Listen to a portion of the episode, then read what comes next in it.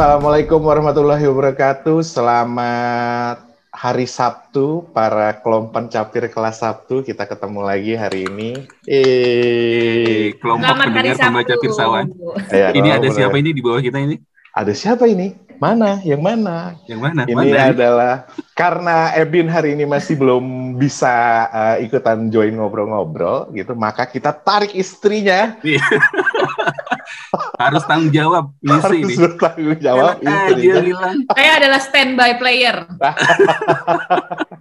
nah, kita hari ini mau ngobrol-ngobrol ya. Uh, Alhamdulillah, tapi sebelum ini kita ngobrol-ngobrol, kayaknya kita harus sama-sama saling ingat karena uh, ini banget ya kalau kita makin mengerikan ngelihat WhatsApp grup gitu karena makin banyak orang yang terpapar mudah-mudahan kita semua selamat gitu ya Amin. terhindar. Nah hari ini kita rencananya mau ngobrol-ngobrol uh, bukan masalah COVID karena semua orang udah stres soal COVID gitu ya kita ngomong hal yang lain aja. Jadi hari ini kita ngundang Ninit untuk hadir di sini. Ibu Ninit apa kabar? Baik, terima kasih banyak udah diundang. Alhamdulillah. Nah, Ninit ini uh, adalah seorang uh, dosen gitu ya. Selain dia istrinya Ebin, dia adalah dosen di Fakultas Hukum Universitas Indonesia. Betul ya Bu Ninit ya? Luar biasa. Betul, betul, betul. Itu Alhamdulillah dikasih kepercayaan. Dan satu lagi beliau adalah managing partner di Anggreni and Partners Semakin luar biasa. Semakin luar biasa. Sebuah law firm yang uh, cukup ternama, yang sering muncul juga di uh, beberapa penghargaannya. Kalau ngintip-ngintip tuh tiba-tiba dapat penghargaan apa dari hukum online, dapat ini, dapat itu. Jadi uh, sangat-sangat uh, luar biasa. Kalau nggak salah apa sih uh, ini ya apa? Waktu itu pernah dapat apa nih managing partner milenial or something gitu? Bukan, ya? oh, apa sih itu? Waktu itu dapat penghargaan uh, apa namanya hukum online Next Gen Lawyers. 2000. Oh, Next Gen Lawyer. Next Gen Luar biasa. This is the next gen law firm. Jadi kalau teman-teman melihat eh, film-film uh, lawyer-lawyer tua yang apa namanya di pengadilan, kalau yang ini yang next. Yang gitu ya. oh, iya, iya.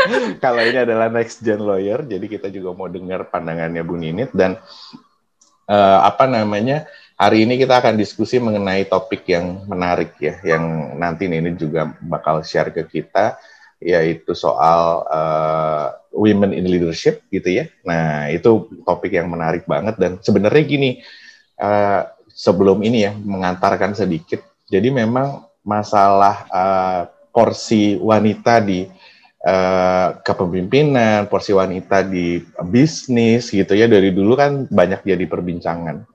Dulu ingat pernah pernah bicara di sebuah perusahaan tambang nih ya sebelum ini ya.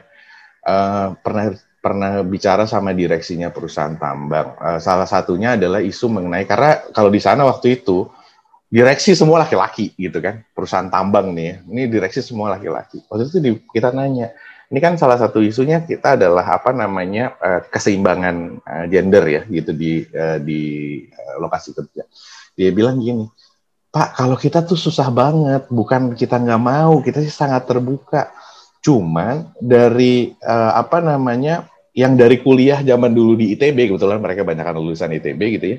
Dari ITB itu dari 100 orang lah let's say perempuannya cuma satu Nah, dari situnya aja udah susah gitu, udah sedikit perempuannya. Nah, apalagi sampai ke level atas, mungkin di tengah-tengah jalan si satu orang akhirnya uh, tidak melanjutkan karirnya dan segala macam. Jadi memang itu salah satu isu ya, dan isunya sebenarnya sih ya kalau kita eh, laki-laki sih juga nggak ngerasa membatas-batasi atau uh, dia perempuan berarti dia tidak mampu, tapi memang kadang-kadang masalah ketersediaan juga jadi isu gitu ya, karena memang uh, I don't know nanti ini bisa cerita mungkin kenapa bisa begitu gitu. Nah itu sedikit pengantarwan mungkin ada yang mau diinin dulu sebelum ke Ibu Ninit.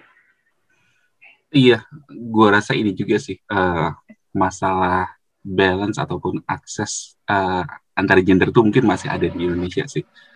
Walaupun mungkin kalau kita lihat kita compare dengan negara lain, uh, kita mungkin less patriarkal, patriarkal ya, patriarkal yeah. gitu ya dibandingkan uh, dibandingkan negara lain sih. Kayak misalkan di kita isu soal masalah kayak uh, pay gap atau segala macam mungkin nggak sekeras di luar sih.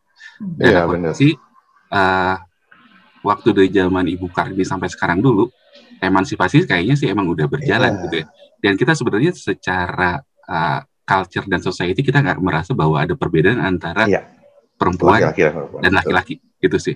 Karena Dan- ini ya, pahlawan perempuan kita tuh banyak kalau kita ke negara lain, Amerika, Eropa, kayaknya mereka sedikit pahlawan perempuan kita. Ada Cut Nyadin, Betul. ada Ibu Kartini gitu ya. Presiden presiden perempuan aja kita pernah punya gitu kan. Betul, Iya. betul. Ya, ya. Jadi sebetulnya mungkin kalau di Indonesia itu lebih kayak faktor biologis aja sih fungsi antara pria dan laki-laki. Tapi masalah kayak keterwakilan mungkin ini yang masih belum bisa kita dapatkan secara apa merata gitu ya. Mungkin ya balik lagi ke masalah akses dan uh, apa ya kesempatan aja sih. Nah mungkin di sini mungkin ini bisa cerita lebih dalam lagi soal masalah hal itu sih. Karena uh, ini kan kelas Sabtu ini tiga hostnya adalah tiga pria nih. Ini, ini bisa di keterwakilan ya dia. Iya, ini bisa dibalance dengan adanya ini nih. Ini mungkin kita bisa anggap sebagai biodiversity nih. Biodiversity lagi. Enggak. Kalau, kalau kita lihat maksudnya secara mikro ya maksudnya mikro ataupun makro gitu ya. Ya. eh, eh, apa keterwakilan itu itu kan sebenarnya diversity itu ya. Iya, iya, iya. Kalau sesuatu yang terlalu dominan gitu ya, itu nggak akan bagus outputnya. benar. karena akan ada sesuatu yang terlalu keras gitu ya. Maksudnya adanya eh, apa eh, diversity antar misalkan pria dan wanita segala macam itu memastikan bahwa semua trait yang terbaik ada di manusia itu bisa muncul kan gitu. Be- Kalau kita balikin ke eh, natural ke ekologi ya hal itu seperti hal itu bakal terjadi juga kan. Nah, betul. nah mungkin ini Ninit yang sebagai eh, salah satu wakil dari wanita berprestasi di Indonesia. Berat bang. lah iya dong.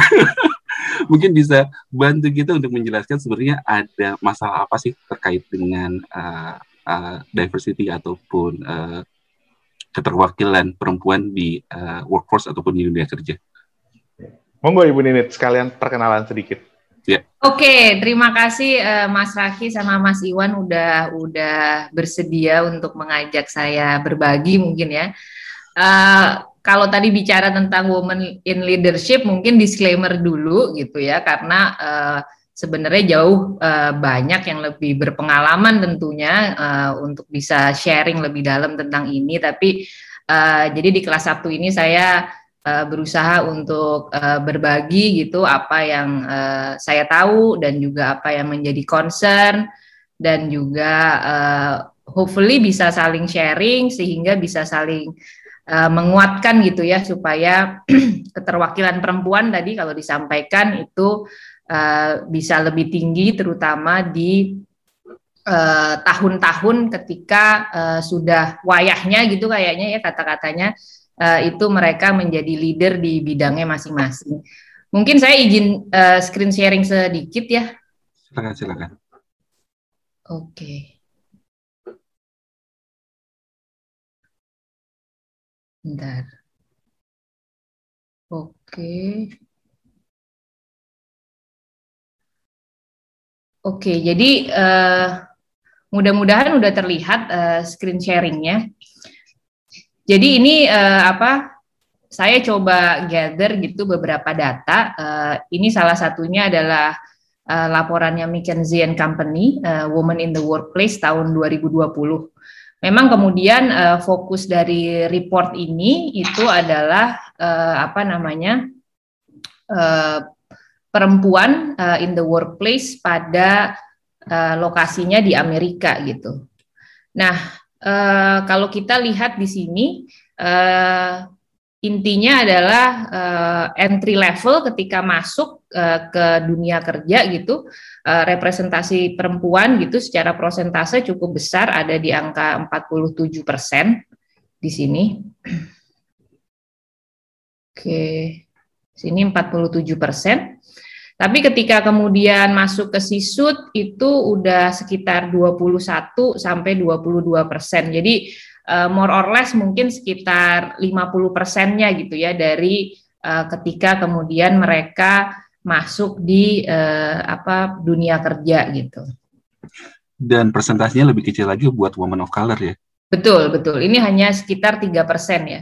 Ini menurut uh, McKinsey and Company uh, untuk mungkin dunia kerja Amerika ya uh, secara khusus gitu.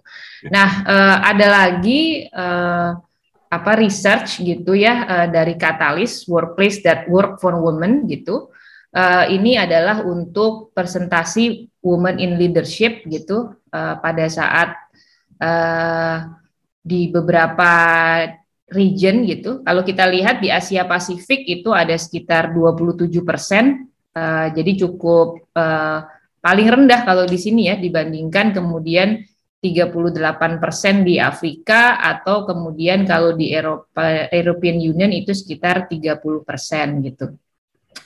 Mungkin sebenarnya concern utamanya di sini itu adalah the higher up the corporate ladder, the fewer the woman. Jadi semakin uh, tinggi uh, corporate laddernya gitu atau tangga karirnya, maka kenapa ya kok semakin sedikit wanitanya dari yang kemudian uh, prosentase ketika mereka diserap dunia kerja ketika mereka baru lulus kuliah gitu.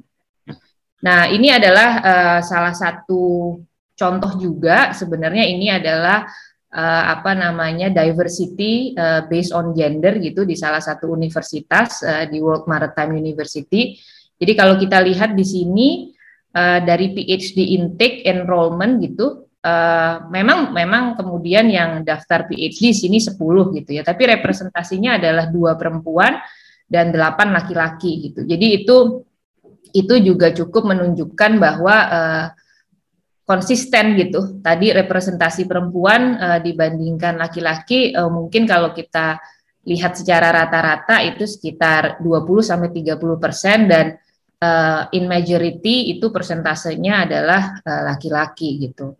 Nah, uh, concern ini juga juga secara secara praktikal gitu ya yang yang saya alami gitu. Uh, memang juga kayak teman-teman gitu ya ketika sudah mulai uh, masuk ke tujuh tahun, 10 tahun berkarya gitu ya, itu tuh mulai mulai uh, pasti pengen punya lebih fleksibilitas waktu, pengen pengen apa namanya, pengen lebih bisa ngebalance gitu. Sedangkan uh, ya harus diakuin uh, tuntutan karir gitu ya, uh, ketika semakin tinggi tentunya bukan semakin rendah tapi semakin banyak gitu kan ya, sehingga kemudian uh, those flexibility, time management, task management itu yang yang yang sangat diperlukan gitu. Nah, uh, dari McKinsey report itu fokusnya itu untuk COVID contohnya gitu. Uh, apa sih challengesnya gitu buat perempuan-perempuan gitu untuk untuk stay in the workforce atau apa yang kemudian membuat mereka itu lebih terdorong untuk keluar dari workforce gitu. Jadi uh, tadi yang saya sampaikan emang kemudian lack of flexibility at work gitu. Uh, kemudian ada uh, kecemasan di sini ya, kecemasan bahwa performance mereka itu akan dianggap negatif atau dipandang uh, kurang perform gitu kalau misalnya mereka uh, mengemukakan alasan-alasan uh, terkait dengan domestic uh, uh, households gitu ya. Soalnya uh, kayak contohnya nih, contohnya uh, apa namanya uh, teman saya gitu ya, dia anaknya empat, uh, dia posisinya itu manajer di sebuah perusahaan oil and gas ternama, uh, manajer audit. Uh, jadi sibuk banget gitu ya pastinya. Uh, terus habis itu karena anaknya empat gitu, jadi kalau sakit bergantian jadi izinnya terus-terusan. Jadinya kan juga uh, in that kind of situations gitu ya, itu emang emang uh, sangat membingungkan gitu ya buat buat buat uh, teman saya ini terutama mungkin juga buat teman-teman uh, perempuan lain di luar sana gitu. Karena sebenarnya juga bukannya pengen terus-terusan izin gitu kan. Tapi uh, kalau enggak nanti enggak ada yang nganterin anaknya ke dokter gitu kan. Karena ya anaknya empat alhamdulillah gitu. But at the same time kalau terus-terusan izin nanti gimana ya dipandang uh, sama kolega atau sama bos gitu kan. Karena kan uh, kamu kok izin terus sih gitu Uh, terus habis itu kan kayak maksudnya kan ini pikiran-pikiran di dalam ya gitu. Jadi uh, tentu ini bentuknya asumsi, belum tentu juga uh, semua mengalami, tapi kadang-kadang nanti gimana ya gitu. uh, padahal rekan yang laki-laki pasti ada istrinya nih yang yang apa namanya bisa tackle itu semua gitu kan. Jadi mereka selalu bisa datang di kantor gitu. Jadi itu itu uh, pergulatan batin mungkin kali ya uh, kata-katanya gitu pergulatan batin yang yang yang sometimes itu dihadapin gitu. Uh, kemudian kadang kadang-kadang karena ada tuntutan di rumah untuk uh, perform gitu selalu juga di di household gitu uh, dan juga tuntutan perform di kantor itu uh, cukup membuat menjadi beban gitu ya dan dan cukup stres kan artinya karena uh, ada tuntutan seakan-akan bahwa harus jadi uh, istri ibu yang sempurna, but at the same time itu harus ada tuntutan tentang harus excellence gitu in performance as a as a leader atau kemudian as an employee gitu ya. Jadi uh, tuntutan itu tuh uh, banyak uh, ngebuat uh, jadi jadi nggak nggak bisa perform gitu akhirnya gitu karena uh, saya pernah baca kalau nggak salah di bukunya Yahoo CEO ya yang Lean In itu uh, Sheryl Sandberg gitu ya? Yes yes gitu ya. Itu uh, the the feeling of guilt gitu ya yang kita buat-buat sendiri mungkin ya bahwa harus meninggalkan anak uh, setiap hari itu tuh nyata gitu. Bahwa rasanya salah nih kalau kita tuh berkarir dan nggak ngurusin anak gitu di hmm. rumah setiap hari gitu. Padahal um, apa namanya? Ya itu adalah sebuah sebenarnya uh, apa namanya? Sebuah ini ya sebuah sebuah uh, pilihan ya gitu. Pilihan bahwa gimana kita bisa manage keduanya gitu. Tapi uh, sometimes itu uh, feeling of guilt-nya itu uh, apa ya memakan dari dalam lah gitu ya kurang hmm. lebih gitu. Karena saya juga pernah dengar cerita ini cerita belum tentu juga benar. Jadi uh, ada beberapa community gitu ada sekolah uh, terus ada satu anak siswa itu yang yang nakal gitu. Terus uh, semua ibu-ibu di sekolahan itu tahu bahwa si anak uh, yang dianggap nakal ini ya kan karena itu anggapan dianggap nakal ini tuh ibunya kerja. Jadi uh, saya dengar cerita ini itu eh, apa namanya ibu-ibu yang lain itu karena nggak pengen anaknya itu terpengaruh sama anak yang dipandang nakal ini, kemudian datang ke kepala sekolah terus bilang anaknya e, ini dong apa namanya suruh suruh nggak sekolah di situ lagi gitu, atau ibunya mendingan nggak usah kerja aja deh urusin anaknya gitu. Jadi kan kayak kayak rasanya kan kayak kalau jadi ibu ya karena mungkin mungkin ya saya belum belum menjadi ibu ya, tapi rasanya kan kayak kenapa jadi pilihan saya untuk berkarya dan juga untuk kepentingan anak saya itu harus dibenturkan gitu sama anak ini tuh jadi jadi gimana? Padahal kan e, perkembangan e, seorang anak itu kan banyak banget ininya ya. E, apa namanya e, aspeknya gitu kan ya tentu saja gitu. Jadi seakan-akan dibenturkan selalu kalau ibunya kerja e, berarti pasti kurang perform nih kalau di rumah sebagai uh, apa namanya ibu atau sebagai istri. Jadi those kind of uh, expectations gitu ya yang kadang-kadang uh, apa namanya sangat sangat membebani gitu buat buat apa namanya mungkin banyak teman-teman perempuan uh, di luar sana gitu. Jadi uh, ternyata di reportnya McKinsey itu juga juga terlihat gitu bahwa uh, ada uh, constant worriness gitu ya uh, dari teman-teman perempuan yang kemudian juga uh, mengefek gitu uh, apa namanya keberlangsungan uh, karir mereka di dunia kerja gitu.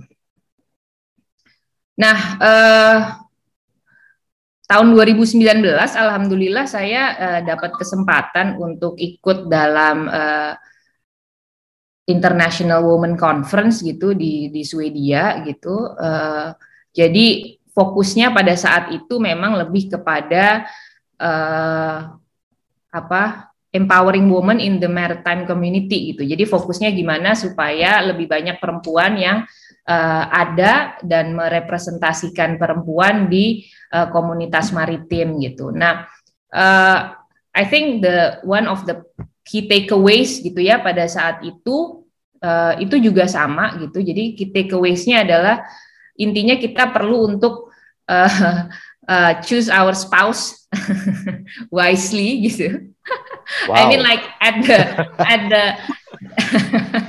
itu basic life advice kali ya. Basic life advice. Jadi I mean like I thought it was only in Indonesia gitu. I thought it was only apa namanya in my community gitu. But apparently in the in the international stage gitu, I think the the the the, the advice still the same gitu. Sama, Jadi ya? itu personally saya kayak oh oke okay, jadi uh, choose your spouse wisely. It's a very uh, important advice that you can give to a to a woman gitu. Karena uh, from my personal experience sometimes uh, kita tuh uh, apa ya namanya uh, ada yang memikirkan masalah jodoh ini dengan sangat uh, apa namanya ya precise gitu kayak teman saya tuh uh, my best friend itu this is important for her. Jadi uh, jodoh itu dia selalu oke okay, karena dia juga psikolog ya jadi dia akan selalu kayak oke okay, apakah uh, karakter kita tuh bisa saling mendukung gitu gitulah pokoknya ya pokoknya yang dipikirin banget gitu tapi ada juga mungkin yang kayak ya udahlah yang penting sayang gitu kan. Terus mari kita menikah gitu kan. Hitung pakai weton sama zodiak aja kali ya. Iya gitu kan. Bucin bucin kalau istilah sekarang bucin, bucin. atau ada juga yang kayak oke okay, uh, menikah itu kan pilihan ya gitu. Dan it's only a part of life that you have to uh, apa namanya ya yeah, that a checklist that you need to check gitu. Jadi yang penting mah karir uh, spouse itu ya udahlah sambil berjalan kan ada kayak gitu. But apparently at the international uh, stage gitu key takeaways-nya basic banget advice-nya choose your spouse wisely gitu. Karena uh, apa namanya uh, at the end of the day gitu ya uh, apa uh, I think uh, support is actually what we needed gitu from the community from the fellow women from the spouses from the uh, first circle inner circle of of, of family gitu jadi untuk bisa terus uh, memotivasi gitu uh, supaya uh, teman-teman perempuan gitu mau mau untuk stay in the workforce gitu.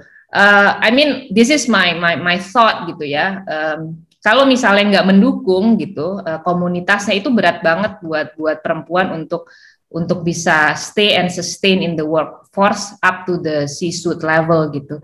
Dan dan menurut saya ini ini pendapat pribadi ya gitu. Kalau kemudian diskusinya buat anak perempuan adalah harusnya kamu memilih dong antara uh, apa namanya berkarir atau kemudian uh, mengurus rumah tangga. Harusnya itu bilang dari sejak lulus SMA gitu.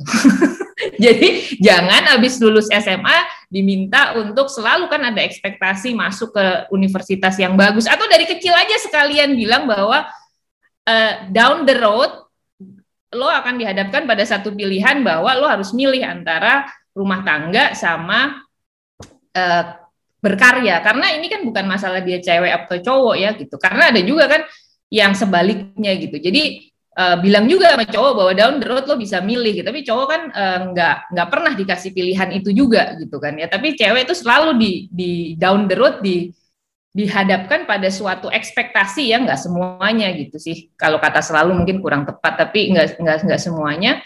Itu dihadapkan pada suatu pilihan yang kayak uh, harus milih antara orang uh, apa orang rumah sama berkarya gitu.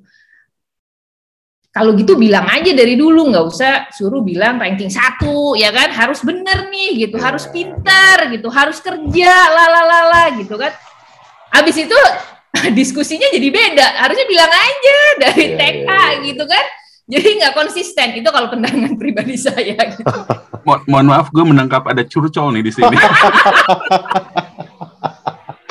Karena maksud gue kok nggak konsisten ya gitu kan kan maksudnya every parents gitu ya regardless yeah. of their uh, child's gender pasti expect uh, uh, out of them uh, the best uh, possible future gitu tapi kenapa kemudian down the road uh, diskusinya jadi beda gitu I mean uh, ya supaya realistis aja sama apa namanya uh, supaya honest aja gitu harusnya uh, pilihan itu itu kita kita kasih gitu ke mereka dari awal. I'm not saying bahwa uh, ketika nggak berkarir itu uh, apa namanya salah atau gimana. Ini kan all about choices gitu. Tapi ada uh, mungkin banyak perempuan yang pengen juga bisa ngejalanin dua-duanya gitu. Jadi why not gitu? Kenapa harus selalu dikasih pilihan ketika uh, menjalankan keduanya itu uh, sanggup gitu, walaupun tentunya pasti banyak dinamikanya gitu. Kadang-kadang nah, gini juga nih, kadang-kadang suruh ranking satu terus dari SD itu tujuannya supaya nanti dapatnya university yang bagus. Nah, di university yang bagus pilih jurusan yang bagus. Kenapa? Biar dapat suami yang bagus juga dari jurusan itu. Kadang -kadang it's not gitu wrong. It's not wrong also.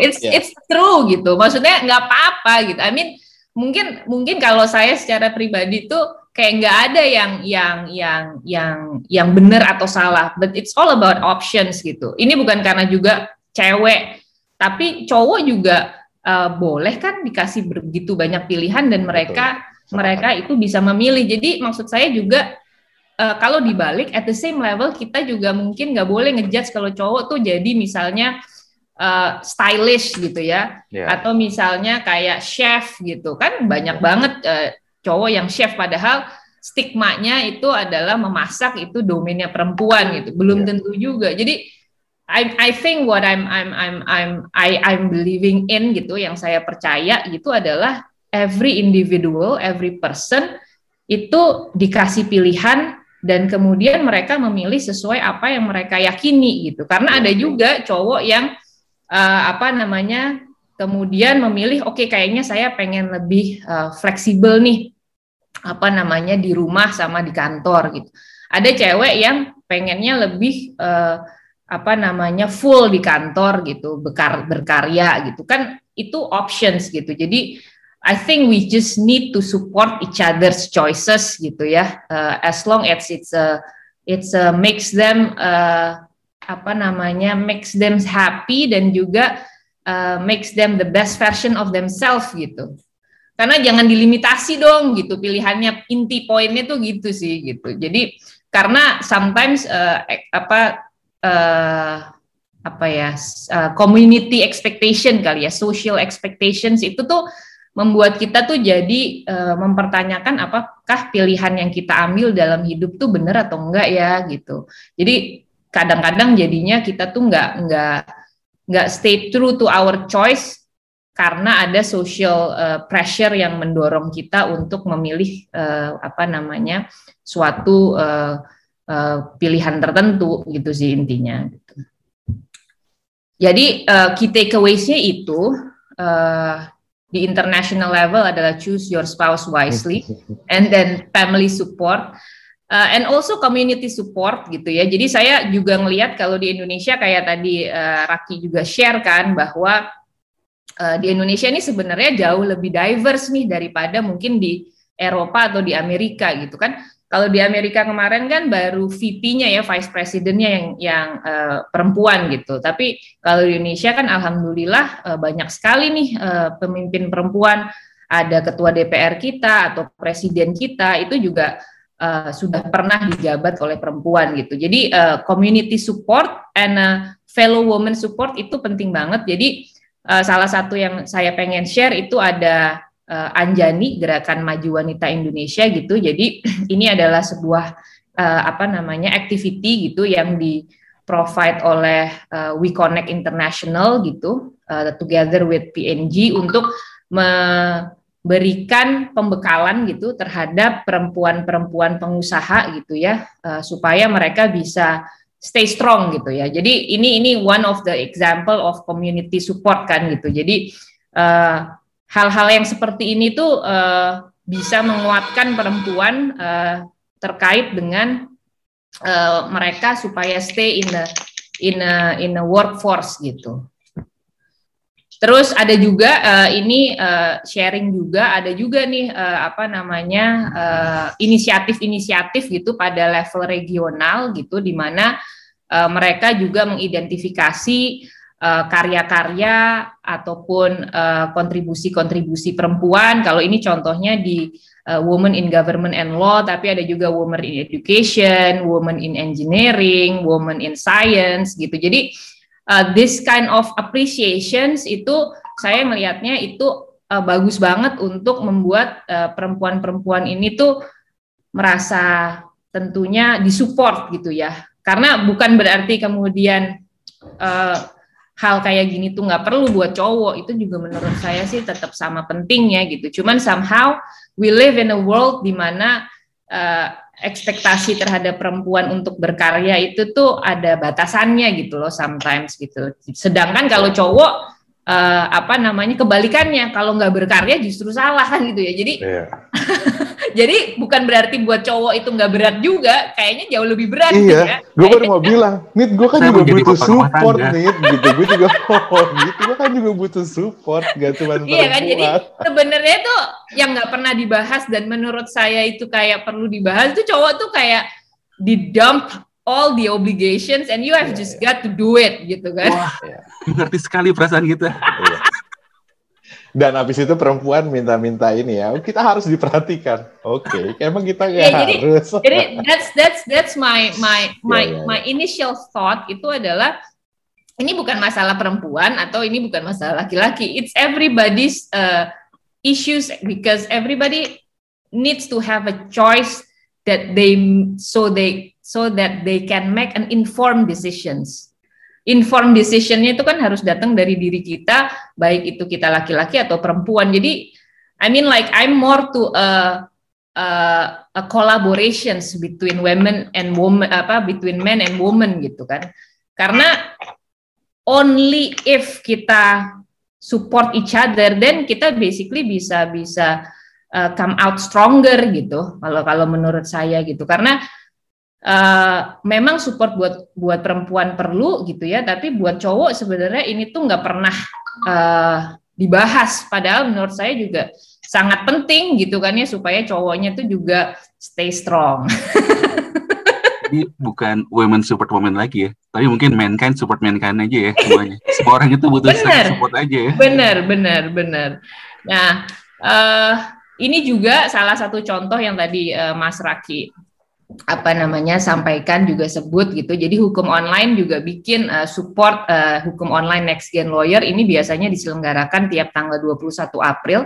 Jadi memperingati Hari Kartini gitu dan kita uh, di kantor kami di Anggraini and Partners kita uh, mengirimkan uh, representasi kami gitu ya dan alhamdulillah uh, di tahun 2019, 2020 dan 2021 uh, hukum online memberikan apresiasi terhadap perwakilan dari uh, kantor kami. Jadi this kind of support itu emang penting nih buat uh, apa namanya uh, mendukung dan menguatkan supaya women will uh, still sustain in the workforce until uh, the C-suite level gitu. Jadi ini uh, bentuk supportnya karena uh, support juga dari yang terpenting nih, yang terpenting adalah support dari family-nya.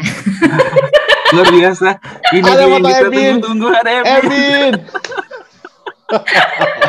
Jadi the the most important support is from the spouse, from the inner circle okay. gitu ya. Kenapa nyebutnya spouse bukan husband gitu? Karena basically even husband need the support from their spouse to be successful. Jadi yeah. it's everybody's um, apa namanya needs kan to be supported gitu. Jadi nggak hanya cewek tapi juga cowok gitu. Jadi what I believe personally is basically uh, ini. So it's wo plus men empowerment. Oh, okay. because it's a collaborations gitu. Jadi it's not only woman empowerment because uh, men also has to be empowered, men also has to be supported gitu. Karena it's about collaborations gitu. Gimana kita as a mankind itu bisa saling support each other, saling support uh, supaya kita bisa uh, came out stronger gitu because the the challenge in the future is a lot more it's a, lot more apa ya, it's a lot harder lah gitu. Even kata-kata mankind aja juga ini ya Nit ya. Uh, apa gender bukan gender bias apa namanya uh, terlalu laki-laki ya womankind iya. mesti iya. mankind ya harusnya womankind jadi I mean like uh, apa namanya soalnya gimana ya uh, I think kita juga terlalu sulit gitu ya untuk yeah. kemudian mengharapkan uh, dunia itu berubah semuanya equal yeah. gitu ya itu itu juga susah banget gitu karena uh, jadi maksud saya kayak sometimes kan kita pengen ke ke kayak contohnya ya kalau kita pengen kesetaraan banget gitu tapi kan cewek seneng juga ya kalau di ada yang berat di, di diangkatin gitu kan ya. itu kan juga kalau misalnya setara banget ya udah angkat aja sendiri yeah. kan dia nggak mau juga yeah. kan gitu jadi yeah. jadi I think ya yeah, it's all about choices and it's all about collaborations gitu gimana kita bisa saling uh, berkolaborasi untuk akhirnya bisa saling menguatkan gitu jadi akhirnya nanti our future generations gitu anak-anak kita itu bisa melihat bahwa oh nggak ada ya stigma tuh harusnya cowok gini harusnya cewek gini gitu. Hmm. tapi yang ada adalah oh gimana caranya kita saling mendukung supaya ya kita bisa jadi the best version of ourselves terus bisa berkontribusi untuk menjadikan dunia tempat yang lebih baik gitu sih. Ya, amin. ya, ya, ya. ini nih kayak ini ya kayak Miss Universe ya. Iya. Pesan akhirnya ada I want world peace.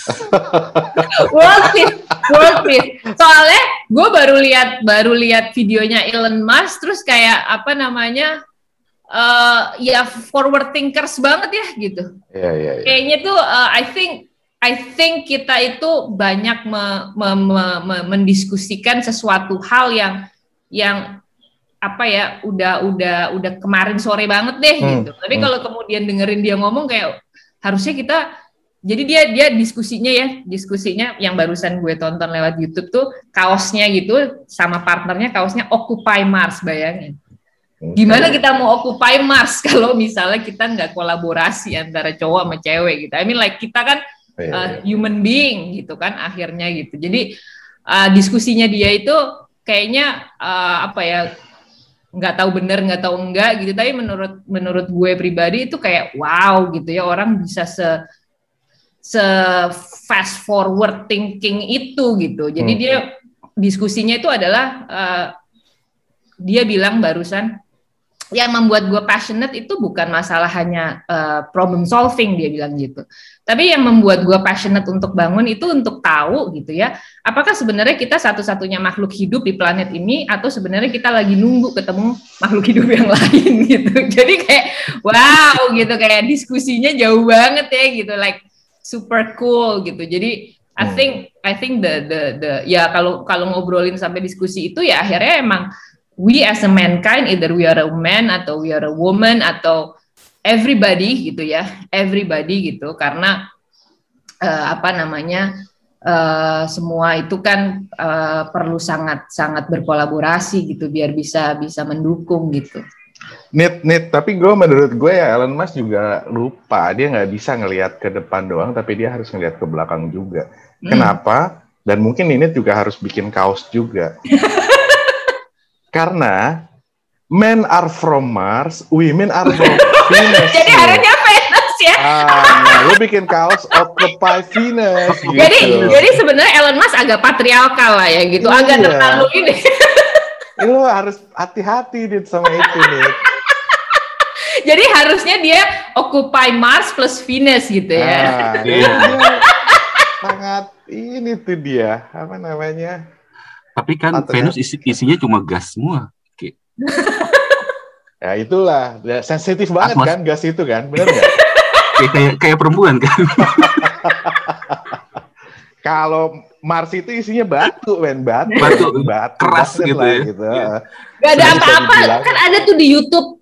Apa suka lihat nggak di YouTube tuh? Soalnya Edin suka lihat uh, ini live live report di Mars. Jadi si robot itu kemudian oh, iya membuat live report di Mars jadi kita bisa lihat gitu hmm. si Mars tuh ngapain aja nggak ada apa-apa tapi kan nggak tahu soalnya pengetahuan gue sekarang PBB itu kayak udah punya sebuah ini mungkin gue salah ya gue salah hmm. tapi maksud gue se seingat gue PBB itu kayak udah punya uh, sebuah apa namanya itu uh, kelompok untuk mendiskusikan ya gimana sih ini nanti tentang okupansi gitu-gitu loh uh, hmm. kalau misalnya di luar angkasa gitu-gitu jadi kan ya emang emang ya mungkin jangan-jangan Star Trek itu nyata.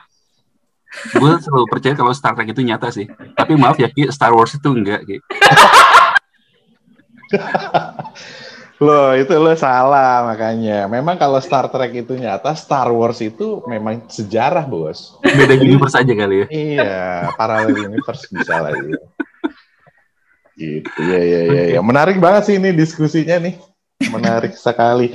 Dan apa ya, kalau kalau gue lihat ya, di sebenarnya sih gini, di, di berbagai area ya, kayak gue di Isaka juga ada uh, program yang namanya Shilits Tech gitu ya. Jadi hmm. uh, Women in Technology juga itu disupport banget sekarang.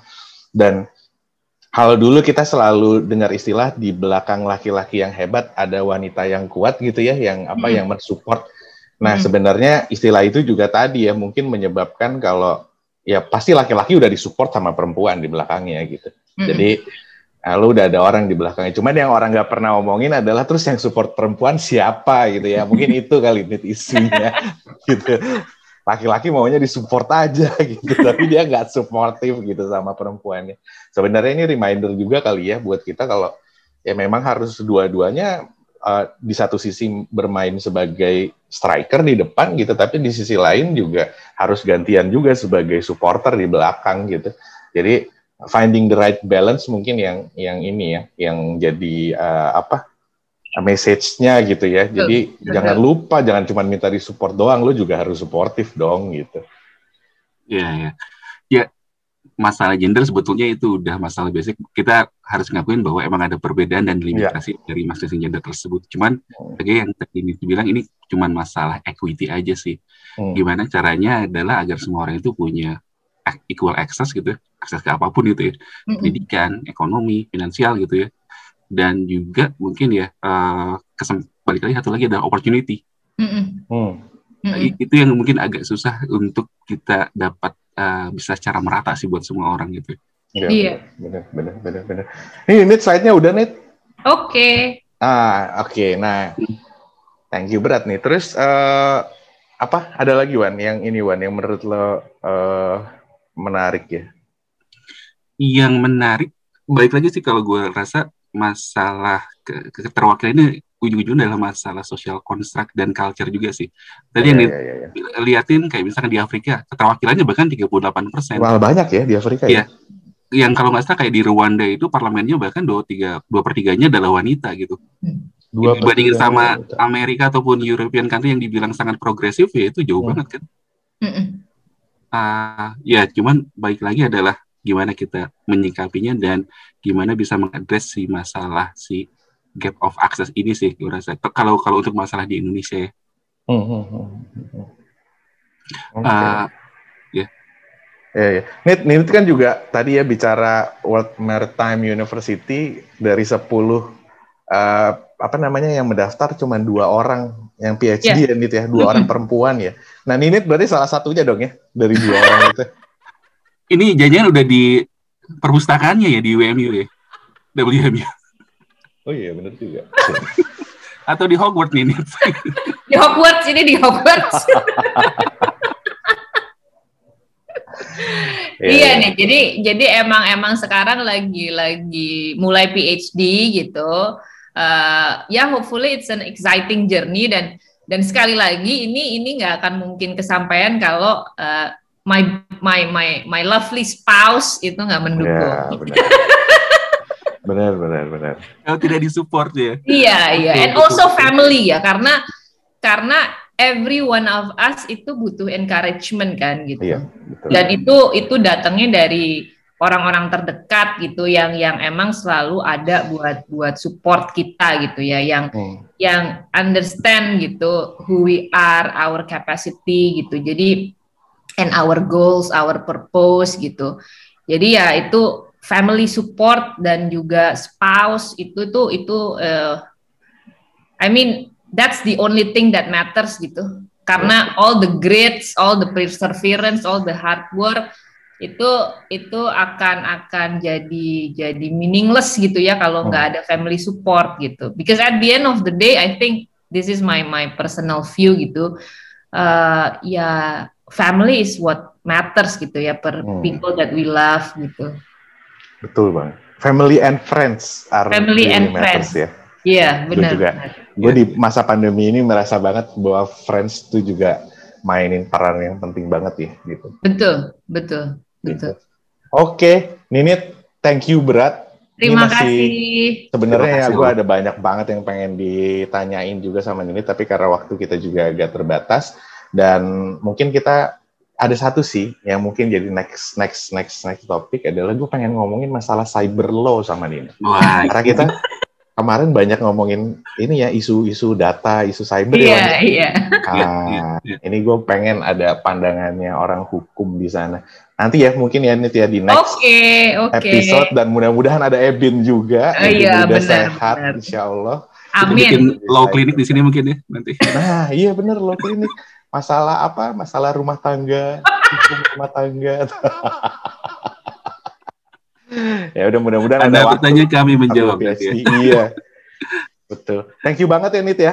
Oke, terima kasih banyak you. Mas Raki, Mas Iwan udah mengundang. Sama-sama.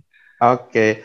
Thank you teman-teman kelompok capir kelas Sabtu. Sampai ketemu di eh, yang berikut-berikutnya. Mudah-mudahan kita semua selalu sehat. Eh, selamat hari Sabtu. Selamat hari Sabtu. Bye. Selamat hari